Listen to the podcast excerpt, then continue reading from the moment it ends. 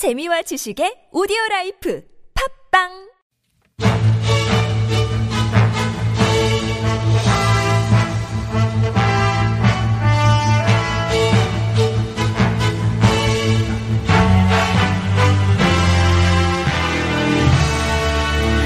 사건은 똑같아 보이는데 왜 이렇게 달라요? 알듯 말듯 복잡한 법 핵심만 쏙쏙 뽑아서 확실하게 알려드립니다.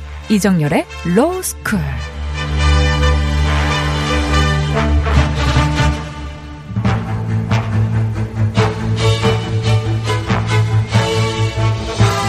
법의 주인인 국민이 당당하게 주인답게 법과 친해지는 시간입니다. 이정열의 로스쿨. 오늘도 이정열 변호사님 나와주셨어요. 어서 오세요. 네, 안녕하십니까.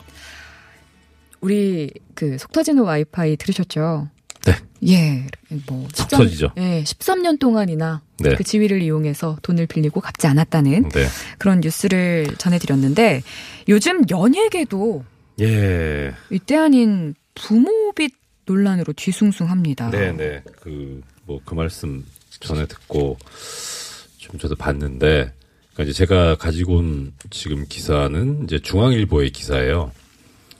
네, 그, 래퍼, 마이크로닷 씨하고 도끼 씨하고 가수 비 네. 씨. 예, 이제 뭐 요지는 그거죠. 그 이 세 분의 각각의 부모님들께서 부- 어 돈을 뭐 어떻든 빌렸든 어떻든 간에 그렇게 해서 이제 갚을 게 있는데 안 갚고 있다. 뭐 그래서 어 그게 이제 뭐 지금 논란이 되고 문제가 되고 있다. 뭐 얘기가 되고 있다 이런 얘기인데 근데 또 뭐 기왕 이제 좀 약간만 딴 길로 세면 여기 보면 어, 제가 이제 조금 전에 중앙일보 기사를 가지고 왔다고 말씀을 드렸잖아요. 네. 거기 보면은 제목이 이렇게 돼 있어요. 마이크로닷, 도끼, 비 하고 미투 이어 연예계 흔드는 비투. 네. 아, 이거 보면서 제목이 너무 악의적이다. 음, 그러니까 이게 비교할 걸 비교를 해야죠. 이게 이렇게 해놓으면 이 미투 운동의 어떤 그 의, 참 의미가 있는 그 운동이었는데, 운동인데, 이걸 이렇게 해버려서 되게 좀 희화시키지 않느냐라는 뭐 그런 안타까움인데, 뭐 오늘의 주제는 아니지만 참 다시 한번 또 네. 우리 언론의 문제점에 대해서 한번 다시 한번 또 좀 생각해보는 그런 기회가 아닌가 싶긴 하고요. 언론은 매 시간 나오죠. 등장합니다. 어, 제가 되게 사실 좀 친하게 지내야 되는데 아닙니다. 근데 안 맞는 말씀이세요. 왜 같이 늪에 빠질라 그러세요? 아니요, 진짜 필요한 이야기세요. 우리는 한 배를 탄 건 아니에요. 저도 신문방송학과 출신이지만 네. 그런 문제점은 확실합니다. 예. 아 기회를 드려도 아니 문제는 문제라고 말해 말을 해야죠. 예. 큰일 났네. 예, 좀 아닙니다, 아닙니다. 예, 알겠습니다. 괜찮습니다. 소신을 예. 존중합니다. 네. 네. 아무튼 네. 네. 예, 그래서 그런 기사가 났고 그런 예 그런 상황입니다. 가장 먼저 궁금한 건요. 아무래도 네. 부모가 진 빚을 네. 자식이 갚아야 하는 법적 책임이 있는지 네. 그게 제일 궁금해요. 뭐 결론부터 말씀드리면 책임 없어요. 그러니까 이제 이게 그 뭐 헷갈려 하실 수도 있는데 음. 어 일단 이 법의 기본 원칙은 자기가 잘못한 부분 한도 내에서만 책임을 지는 걸 원칙으로 하고 있습니다. 어, 특히나 어 우리 애청자 여러분들 라디오 와이파 애청자 여러분들께서 이제 여러 가지 뭐 특히 이제 헌법에 대해서 잘 아실 테니까 우리 헌법이 기본적으로 정하고 있는 거는 모든 국민은 자유와 권리를 가지잖아요. 의무는 법에 정해져 있어야 돼요. 아니면 내가 그 의무를 부담하겠다라고 인정을 하던가 음, 그 어. 의무를 부담하겠다라고 인정하는 대표적인 행위를 우리는 계약이라고 하죠. 네. 예. 그러니까 계약은 사실 양면성을 가지고 있어요. 내가 권리를 얻는 대신에 의무를 부담할 수도 음, 있는 거죠. 그러니까 그렇게 내가 스스로 이 의무를 부담하겠다라고 인정을 하지 않는 한 법이 있어야만 정해지는 그 의무가 부담이 돼요. 안 그러면은 헌법에 어긋납니다. 하지만 법적으로는 부모가 네. 진 빚을 자식이 갚을 책임이 없다. 예, 그런 법조문도 없고 그 다음에 음. 내가 아 우리 어, 우리 어머니나 아버지가 진 빚을 내가 대신 갚겠습니다라고 계약을 체결할 수 있죠. 네. 그렇게 해서 예 뭐 일종의 이제 뭐 이거 뭐 채무 인수 뭐 이런 식으로 이제 그 표현을 하는데 뭐 그런 용어까지는 뭐 필요 없더라도 하여튼 자기가 스스로 부담하겠다고 인정을 한 거잖아요. 음. 인정하지 않은 한 부모님의 빚을 자식이 갚을 법적인 의무를 부담하는 부과하는 법은 없어요. 없어요. 근데 주변에 보면은 가족의 채무를 대신 갚으면서 힘들어하시는 분들이 꽤 있단 말이에요. 그렇죠. 책임이 없는데도 왜 네. 사람들이 꾸역꾸역 빚을 내가 대신 갚겠다라고 하고 힘들어하는지가 궁금해요. 그러니까 결론적으로는 이렇게 말씀드리면 좀 건방진 말씀일 수- 수도 있는데 첫째는 막 몰라서 그러셨을 수 있다. 몰라서 몰라서.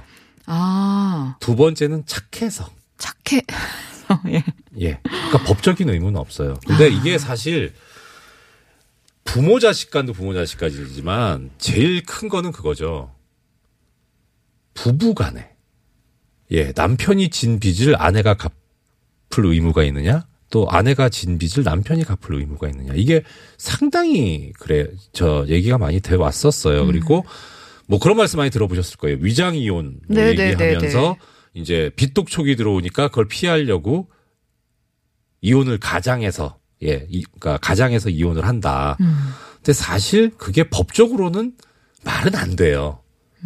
왜냐하면 부부라도 별도의 법인격을, 그러니까 인격을 가지고 있거든요. 그러니까 아니 아까 말씀드렸잖아요.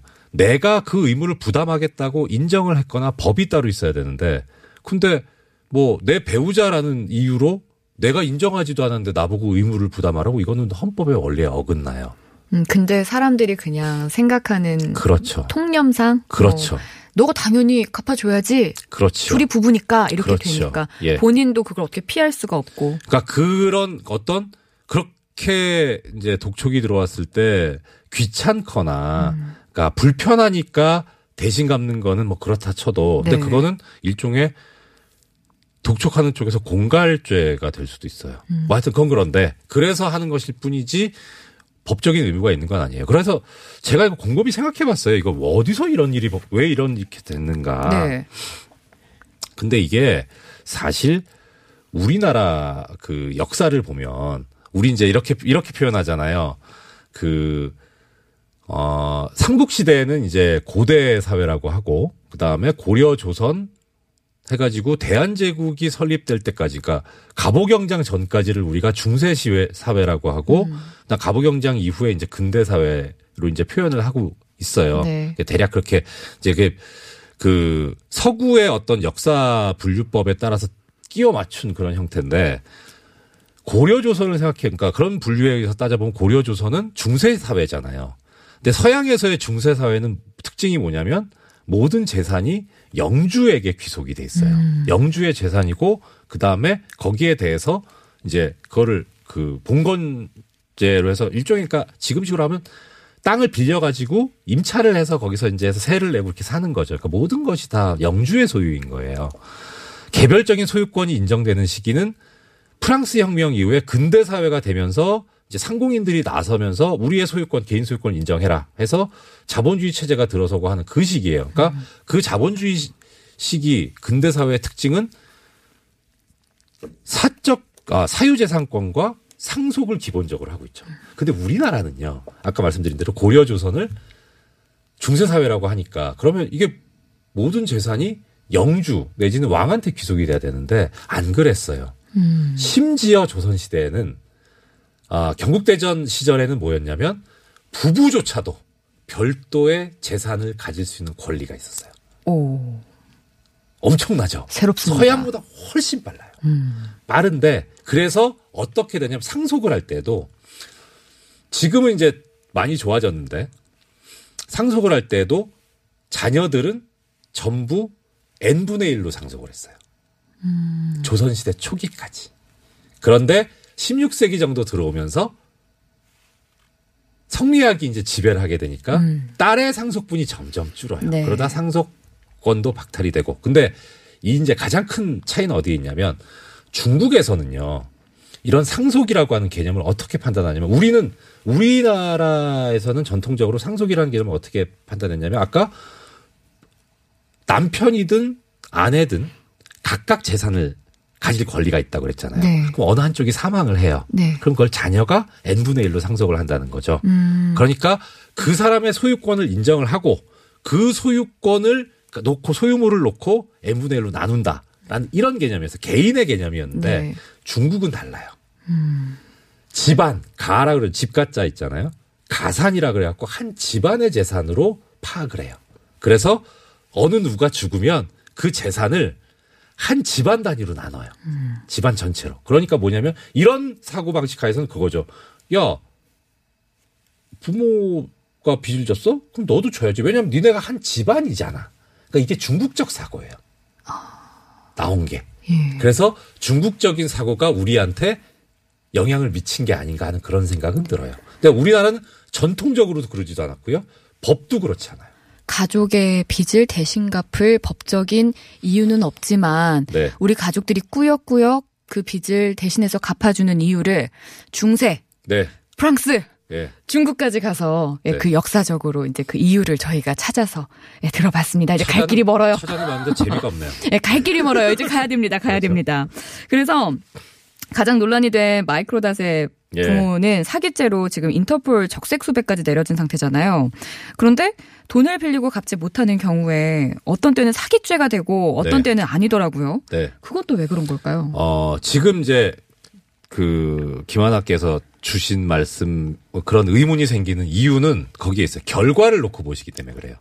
결과는 똑같아요. 음. 네. 사기가 되더, 되든 안 되든 간에 돈을 못 갚은 결과는 똑같잖아요. 음. 근데 사실 범죄는요. 네. 언제 성립하냐면 실제 돈을 갚지 못한 결과가 발생했을 때 하는 게 아니라 사기죄는 뭐냐면 다른 사람을 기망해서 속여서 음. 재물 또는 재산상의 이익을 취득한 때예요. 아, 그 당시에. 그러니까 그때 끝이 나요. 아. 그러니까 실제로는 뭐냐면 내가 이, 런 수가 있어요. 제가 김유신 아나운서님한테 사기를 치려고 그래요. 네. 그 사기를 쳤어요. 네. 그래서 돈을 빌렸어요. 네. 이제 내가 저 석 달 후에 갚까지 갚, 석 달을 갚을게요. 하고 네. 뭐 예를 들어 이제 100만 원을 빌렸어요. 근데 저는 이제 이게 갚을 수 있는 능력이 안 돼요. 음. 그래갖고 이제 아 그래 사기 범죄 그때 성립이 끝나요. 네. 끝나는데 그 석 달째 될 때 갑자기 로또가 돼버린 음. 돈이 생겨버렸어요. 네. 이게 사기가 되, 될까요 안 될까요? 됩니다. 돼요. 그 당시에 사기를 치려고 했으니까요. 그렇죠. 예. 근데 그게 이제 증명이 힘들 뿐이지. 왜냐하면 결과적으로 돈을 갚아나 갚을 수가 있으니까. 네. 근데 그때는 또 사기 치겠다 내가. 음. 근데 막상 이제 딱 갚을 때가 오는데 갑자기 여기서 돈이 하늘로 떨어져 버리는 바람에 그걸 갚아버렸어요. 이건 음. 네. 사건화는 안 되겠죠. 목적 달성이 끝났으니까. 근데 이건 사기예요. 음. 그러니까 뭐냐면 그 당시로 가야 되는 거예요. 그러니까 결과를 놓고 돈을 못 갚았으니까 사기 아니냐? 그거는 아니에요. 그러니까 처음에는 내가 사기를 그러니까 속일 생각은 없었는데 하다 보니까 이게 내가 안 못 갚았다. 이건 사기가 아닌 거죠. 근데 처음부터 내가 안 갚아야지 이러고 했으면 사기죠. 근데 이게 경계가 어디 있느냐? 문제는 그거예요. 전에 한번 제가 말씀드렸었는데 미필적 고의라는 거에 있어요. 그러니까 처음부터 내가 떼먹어야지라고 생각하고 돈 빌리는 사람은 그렇게 많진 않아요. 그건 진짜 나쁜 거죠. 그러니까 돈을 빌릴 땐 대체로 어떻게 되겠지? 어떻게든 돈이 생기겠지. 생기겠지. 예. 그런 생각으로 빌려요. 근데 그, 근데 어떻게 되겠지가 되면 다행인데 안 돼가지고 문제가 되는 거죠. 이 어떻게 되겠지가 바로 미필 적 고인 거예요. 음, 책임감이 없었던 거죠. 그렇죠. 아, 표현은 어떻게 하냐면 이래요. 그러니까 책임 일종의 책임감일 수 있죠.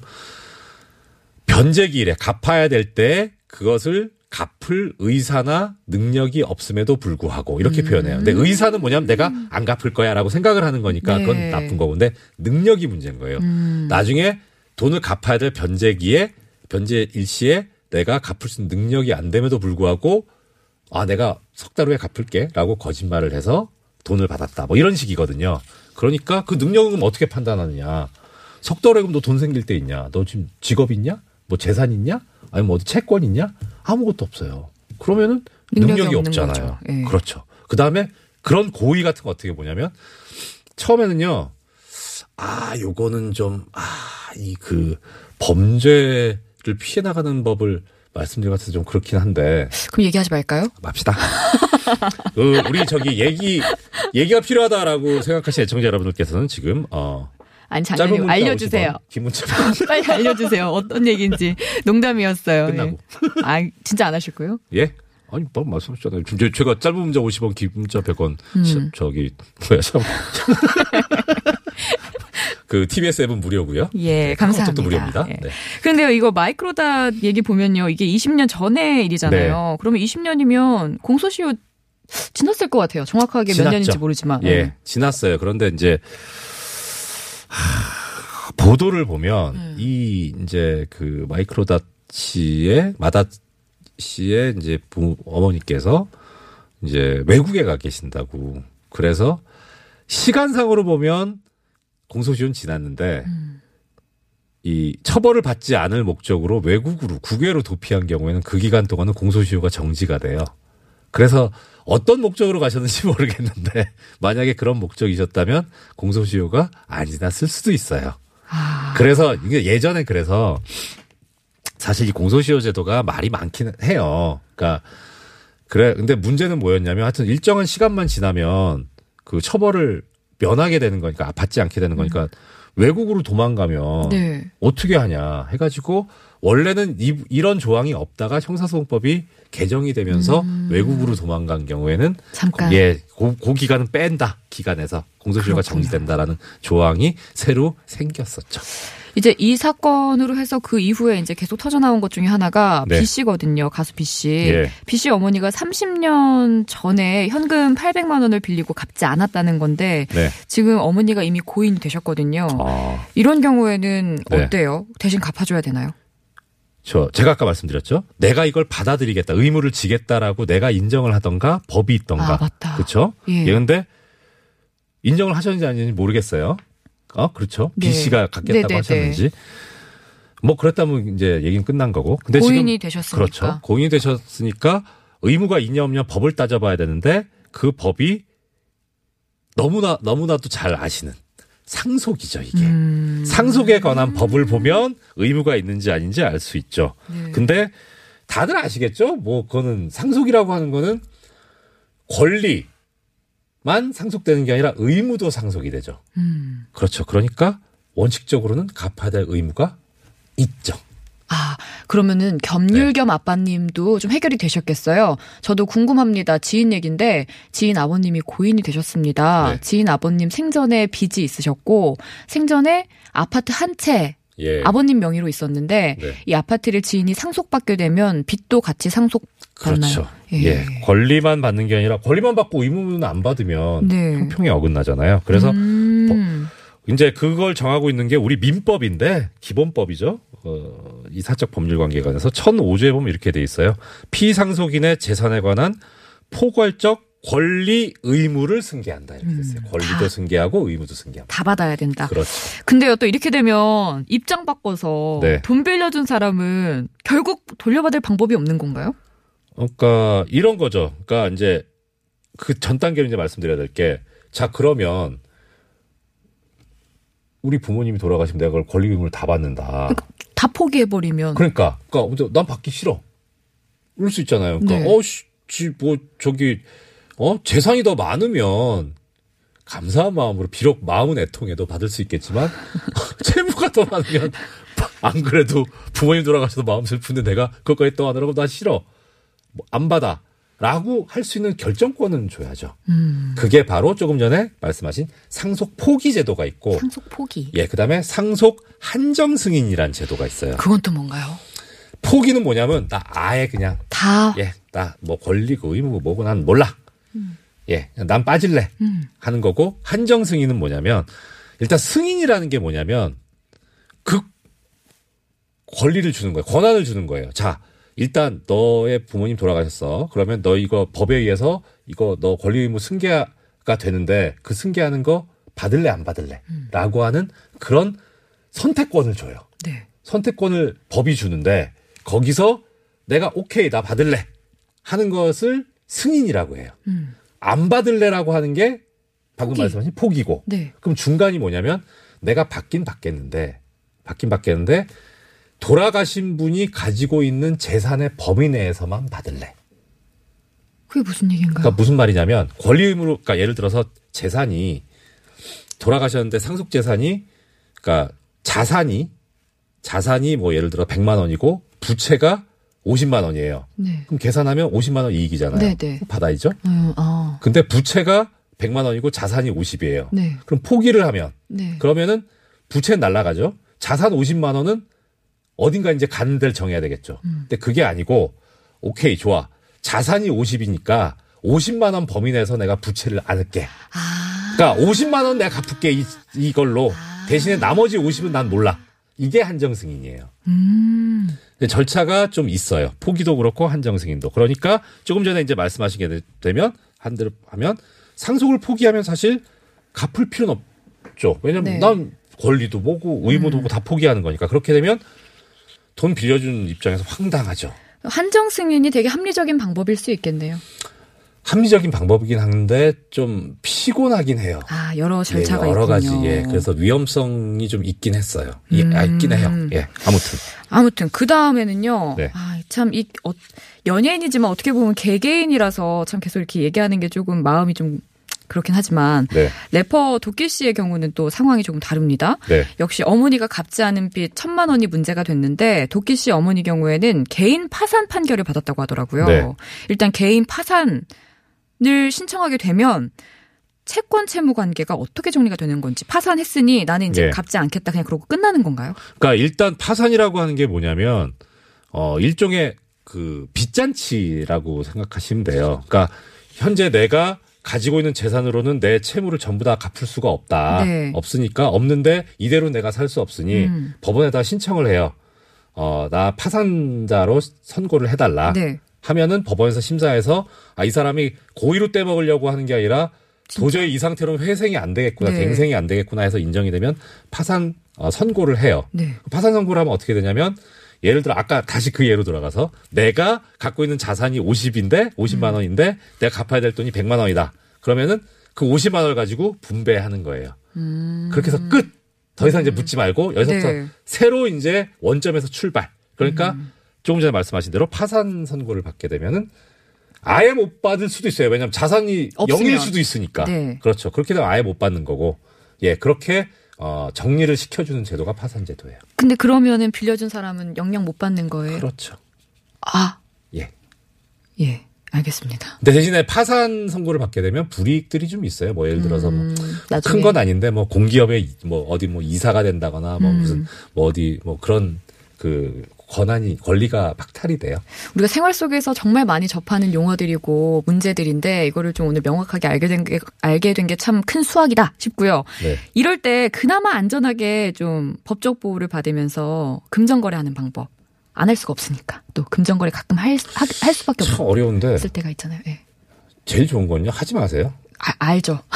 안 하는 게 그러니까 뭐 제가 왜 그런 말씀 드리냐면 저도 돈 빌려줬다가 떼인 적 수태 많거든요.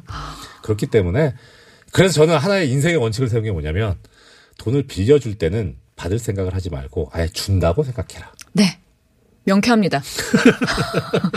이렇게 오늘 마무리 해도 될까요? 예. 알겠습니다. 오늘도 어, 변호사님과 아주 유익한 대화 나눠봤습니다. 지금까지 이정열 변호사님이었습니다. 다음 주에 뵐게요. 네, 다음 주에 뵙겠습니다.